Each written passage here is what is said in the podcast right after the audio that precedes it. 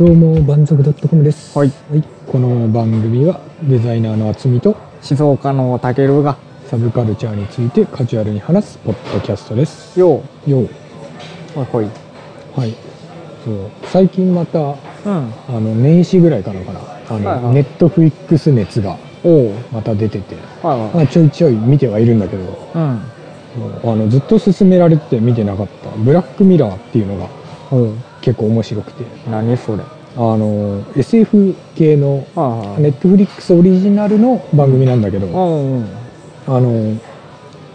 新しいテクノロジーっていうか、その未来の多分こうなるだろうなというか、こうなったらいいなみたいな、そういう SF の技術みたいなのが、こういう弊害を及ぼすみたいな、そういう、ブラックなドラマなんだけど、そう結構面白くて、なんかこう今割と新しい技術とかってこうね、いいなみたいな、便利だなっていう、自分も割とそういうスタンスでいるんだけど、そういうのってこういう風になってしまう可能性もあるんじゃないのみたいな、そういう話結構好きなんだけどさ、例えばどういう話があるの？例えば、なんだろう、今のと割と近いもので言うと、ソーシャルのランキングというか、星の数、個人の、によって、その社会的な評価が変わっていく社会みたいなのとかあって、まさにシビラシステムで、現実世界でやっぱ中国のあのやつね、割と近いっちゃ近いんだけど、それで本当にそのなんか乗れるレンタルできる車が変わったりとか、その星の数が少ないから、本当に信用ができないとか、なんなら結婚式のスピーチをさせてもらえないみたいなね、そういうのとか。あれだ、個人間の評価とかではなくて、もはやもう社会的な評価が全員に強要される感じだ。そうそう、誰々からのいいねとかの、そういうのの積み重ねで社会的な地位が決まっていくみたいな、その事務所に入れなくなったり、そういうのがあったりして、そういう評価ってさ、もう俺よく思うんだけどさ、めっちゃ細分化してほしいよね。するならするで。いや、なんかさ、総合的に星4つですみたいなのとか、分かるんだけどさ、でもなんか本当どの部分かと誰が見るかによってさ、そのスキルとか全然違うじゃん。その見る人によってはね。で、それをなんかこのいやもうこうだからっていう一点から見た評価になるのはすげえ嫌だなって思う。確かに、ね、評価がつくのが怖いってよりもそれが嫌だ。なんかそのあたりって中国のあれってさ、結構ジャンルは分けられてたよね。確か。なんか返済のあれとかさ、いろいろ、そういう風になって、多分それを何値っていうんだっけ、優先順位で点数化して、それのトータルで出すみたいに、もし確率的な点数ならそうなるのかなと思うんだけど、未来って言っても割と近い未来感があって、あれだよね、全然ありえる範囲だもん。今も割とね、そのなんだ、それ評価的なもの、インフルエンサーとかいるようにね、ツイッターやインスタのフォロワー数とかでもそういうの見たりする場合もあるし、そんなに変わらないのかなと思ったり。ちなみにさ、じゃあさ、仮にさ、自分を10点満点、総合評価10点満点だとしたらさ、いや100点にしよう。100点満点だとしたらさ、厚みの自己評価は何点なの？それはあれだよね、その、予想的な話だよね。いいよ、もうなんかどの点から見てもいいよ、希望でもいいよ。72点ぐらいかな。おー、でもなんか平均値超えてそうな。そうだね、今のそのなんだろう、もろもろの内面とか除いてね、社会的なあれでいけば、そういう財産とか、あとはそのほら、いろんなもののトラブルを起こしてないとかね、御用になってない。多分普通に過ごしていければ平均を超えてくるんじゃないかっていう予測がね。なるほどね。平均値じゃなくない、うん、どうなんだろうね、中央値なのかとかいろいろあるんだろうけど、でね、その普通に生きるって大変だからね。そうね、うん、なるほど。ハゲルさんはちなみにどれぐらい？俺その判断基準で言うなら1点かな、うん、1点もうね今こうしているわけだけどね、うん、多分同じ町に住めないレベルのあれだろうね。 そうですね、区画枠されたEランク街みたいな、はい、スラム街みたいなところに配置される人なんで言ってんの？いやなんか渥美さんが自己評価をするまでは俺ちょっと304点ぐらい言ってやろうかなって思ってたんだけど、なんかそうか渥美さんと現実でこうやって比べられたらなって思って70分の1ぐらいになっちゃった意味がわからないよね現実がね俺を夢から覚めさせる。でもたけるさんの方が生命力が強いからねきっと。まあね、うん、某嫌な虫みたいな性質があるからね。俺は大嫌いだけど同族嫌悪なのこれやめてほしいまあというね、はいはい、そんな SF 的な話はまあ近い未来あり得るかもしれませんけれども、うん、今回はねもうちょっともうすでに訪れている現実の話をちょっとしてみたいなと思いまして、ね仮想通貨暗号通貨、はいうんについてのもろもろをいろいろ話してみようかなと。そうだね、うん、でまあなんか最初にちょっと言っておきたいんだけれども、うん、今はもうすごい熱量じゃないですか、うん、仮想通貨の話題とかが、うん、かもうなんだろう今の段階で多分耳にしたことない人っていうのはそんなにいないと思うんだよね、うん、だろうね、うん、そう俺の周りでも実際になんかもうあこの人までその言葉使うんだとかあやってるんだって人が結構いたりとか、はいはい、でまあそのブログとかメディアはもちろん、うん、ニュースとかでもね散々取り上げられまくって、ね、CM まであってると、うん、ただ今回この話をやる上でその、ね、注意をね、うん、注意っていうかまあ一応補足しておくべきことはあれね今回は特にその推奨っていうわけでもなくそうだよねそうでどっちかっていうとその概要を話してよくもう散々いろんな記事とか出てるから、うん、それ見れば分かることもいっぱいあるんだけれども、うん、それを含めてちょっと別の視点からの話だったり俺たちの所感だったりそうだねそうで話して。今までその何ぞやを知らなかった人とか、うんまあ、これを機になんとなくこういうものだなっていうのが分かってもらえればみたいな感じかな、うん、だからなんかあんまり今回の話がその特に投機的な、うん、その儲けれるよみたいな話でもなければそうだね、そのこうすれば絶対儲かるよっていうやつじゃないから、うん、そこら辺じゃないところを拾っていこうかなと思っておりますと、うんはいはいで最初に、まあ、さっきも言った通り、うん、言葉自体を聞いたことある人は、うん、まあも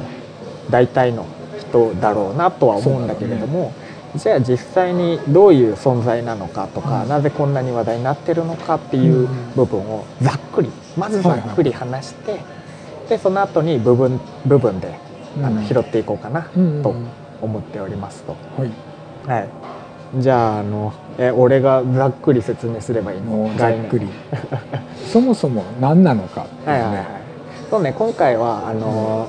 仮想通貨暗号通貨っていうのがテーマなんだけれども、うん、話の内容自体としてはまあ多分 7,8 割ぐらいは、うん、ビットコインっていうやつの内容になってくるかなと、うん、一番多分聞いたことある、うん、そうそうそう、うん、最近はねてかなんかイコールビットコインみたいなそうだねそういうニュアンスの場合もね、うん、結構ほらサービス名とか仮想通貨のビットってついたりするから、うん、確かにそういうイメージの人が多いんじゃないかと思うんだけどね、うん、でなんでこんなにビットコインがその話題の中心になってるかっていうと、うん、この暗号通貨っていうものが存在した最初の誕生がねもうビットコインなんですよね。で話はもう最近になって出てきたって思う人が多いんだけれども実はもうこの案が最初に出たのはもう 7,8 年ぐらい前になりまして中本聡っていう人が論文をね発表したところから融資とかによって作り上げられたシステムなんですけれども、これの特徴としては今までの通貨が、国ごとの発行している、中央集権的な1個の場所が管理して調節しますよみたいなものがあったんですけれども、で物として存在している。ただ、ビットコインのシステムとしては、まず実体はない、そしてじゃあ誰が管理してるのかって言ったら誰っていう特定の人はいなくて、みんなでデータを共有し合って、誰が発行するわけでもなくっていうそういう特徴があります。はい。でなんかそんなものどうやって成り立つんだって言ったらちょっと詳しい話は一旦省くんだけれども、不正をしてビットコインを手に入れるよりも正しい行い正しいシステムの乗り方をしてビットコインを得る方が労力も生産性もすごく高いですよっていうそういう仕組み自体になってるからそう、不正とかもなく、運用できますよっていう概念から始まった通貨です。そうだね。はい、みんながみんなでみんなを見守るみたいなそういう話だから、その不正を一人に隠せばまかり通る。今の、その、日本円もそうなんだけど、そういうのってね、ちょっと誰かに隠せば不正できちゃうところをみんなが見てるからそういうことができないっていう概念だよね。で次に特徴的なもので言うならば、日本円と、比べて暗号通貨とか仮想通貨を使うメリットは何なのかって言ったら、さっき言ったその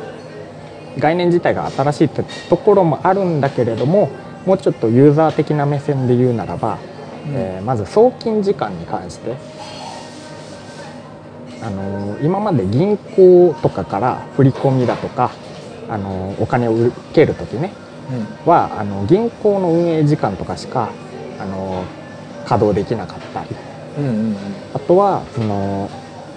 海外とかだったらちょっと時間がかかったりっていうのがあったんだけれども、それがもう常に動きっぱなしと。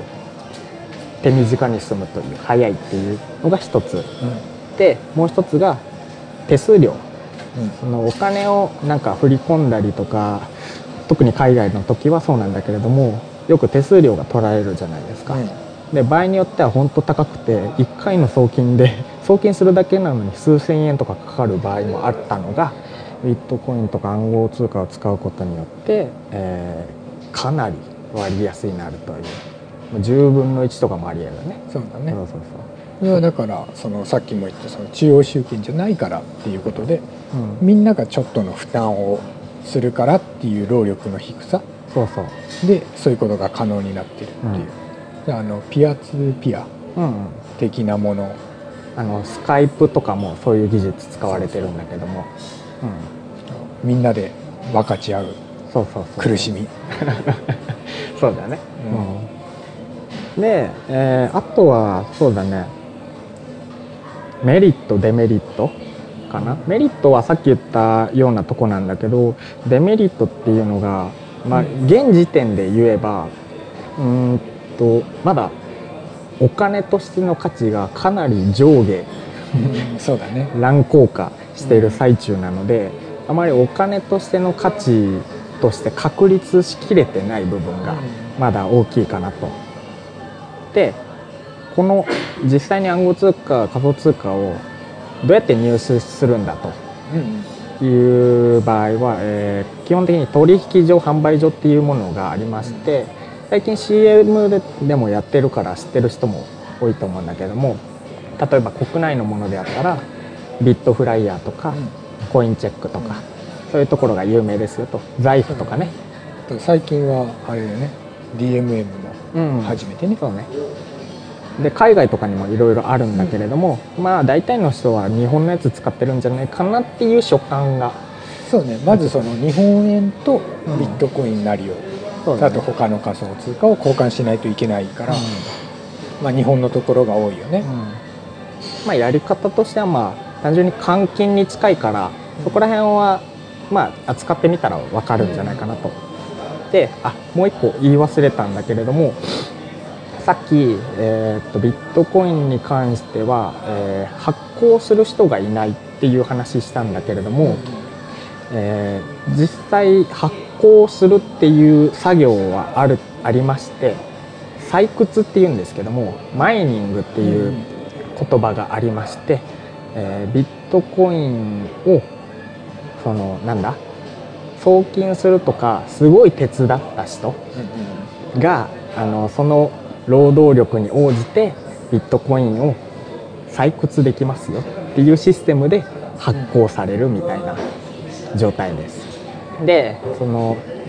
最近ね、儲けるっていう話で一番儲けれるのマイニングじゃないかとかいう話も出てるんだけれども、この作業自体が現時点でも参入者も多いわ、環境も整えるのも大変だわ、電気代すごい高いわっていうので、すごいパワーのある PC とかを準備しないと、たくさんの処理に耐えられないから、だから個人ではもう現時点では無理なんじゃないかっていう、もう業者オンリーみたいな状態になっておりますと。で、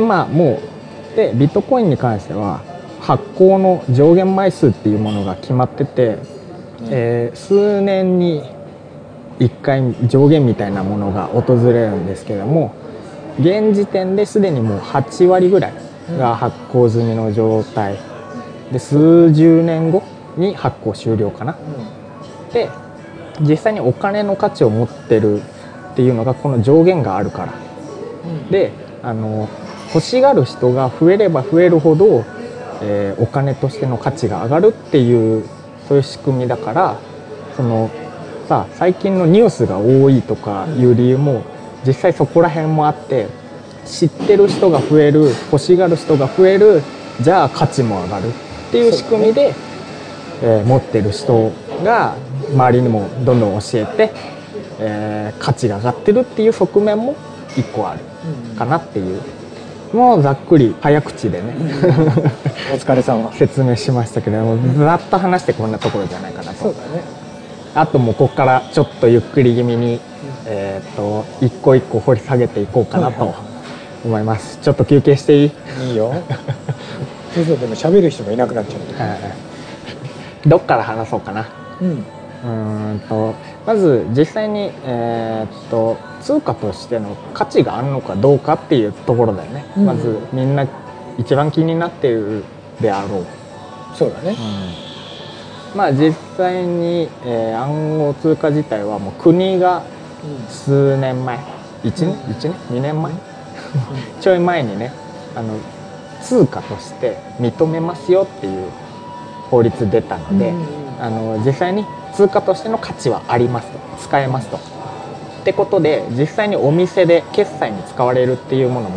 もう行われてて、そうですね、一番早かったの多分ビックロとかだよね、東京新宿とかで、ビックロ、ヨドバシとかもだっけ、ヨドバシはビックカメラだっけ、確かそこら辺が早かった。あの辺は早かったね。実際あんなね大型店舗で決済に使えるってなったらね、ちょっと信用度も上がったよね。そうだね。ってことで確かその時にもうちょっとね、コインの価値が上がったみたいなんですけれども、であれね、この実際に通貨としての価値があるっていうことで、世の中がどう変わっていくのかっていう部分もね、今かなり注目されてるんですけども、まずざっくりとしたイメージ聞いていい？渥美さんの暗号通貨に関するイメージと、教えて。イメージ、個人的な今の所感なんだけど、あんまり日本でメリット、今それこそ投機とかで儲けてるとかいう人以外のメリットってそんなにないのかなと思ってて、っていうのが現状でまだ日本円って安定している方だから、例えば偽札少ないとかね、ある日すごいインフレを起こすとかいうこともまあないだろうっていう、だから逆にそういう意味ではもっと発展途上国とか情勢が不安定な国とかでその国のお金があまりにも信用できないから、うん、代わりにこっちがスタンダードになっていくとか、そうすると経済も安定してすごくいいなという、うんうん、そうだね。なんかこの前聞いた話だけど、ちょっとどこの国か忘れちゃったんだけど、ハイパーインフレを起こしまくった結果、街の治安が、ちょっと荒れたんだけれども、強盗とかがね、どっかに押し入るじゃん。そしたらね、いろんなものをも奪っていくんだけど、その中で唯一奪われないのがお金っていうで、お金の価値がもう全くないから、じゃあどうするのかって言ったら、なんかその町のマフィアみたいなのがお金みたいなものを発行し始めて、政府の発行するお金よりそっちの方が価値を持っちゃったっていう国があって面白いね。意外とそういう国っていうのがね、まだあるにはあるから、そうそうそうそう、そういう意味でビットコインとか、仮想通貨っていうのは全世界で価値を決めるものだから、安定はしやすいよね。そうだね、そうで、俺も割と近い感想はあるんだけれども、これに関してはすげえいいなって思うのが、まず概念的な話なんだけど、今 お金、日本円とかに関して言えばみんな何の疑いもなく使ってるけれども、なんかこれって、結局政府の発行する商品引換券みたいな存在であって、前にお金の回の話したじゃない、この番組で。その時にあまり全部説明しきれなかったところなんだけれども、お金自体は信用によって成り立ってるとこじゃないですか。そうだね。で、僕の考えでは、お金っていうのは世界で最も信用してる人が多いもので、こんなに全世界で人が信じてるものってそんなに多くはない。それで価値を持っているお金はすごいと。ただそのお金が原因で争いとかも起こるわけじゃないですか。つまりお金っていうのが最も世界平和に近く、最も世界平和からも遠いっていう存在だなと俺は思ってるわけですよ。で、実際に今のお金に切り替わる時って、貝だったり金からこのお金に変わったわけだけれども、よくさ、この暗号通貨の話する時にさ、実体がないからお金として信用できないっていうけれども、もう現時点でそれは一生で、それがデジタルに移行するこの瞬間っていうのが面白いなって思って、俺そこで最初にここに興味持った。人々の信用、デジタルを信用できるのかな、結構大きな分かれ目だなと。そう。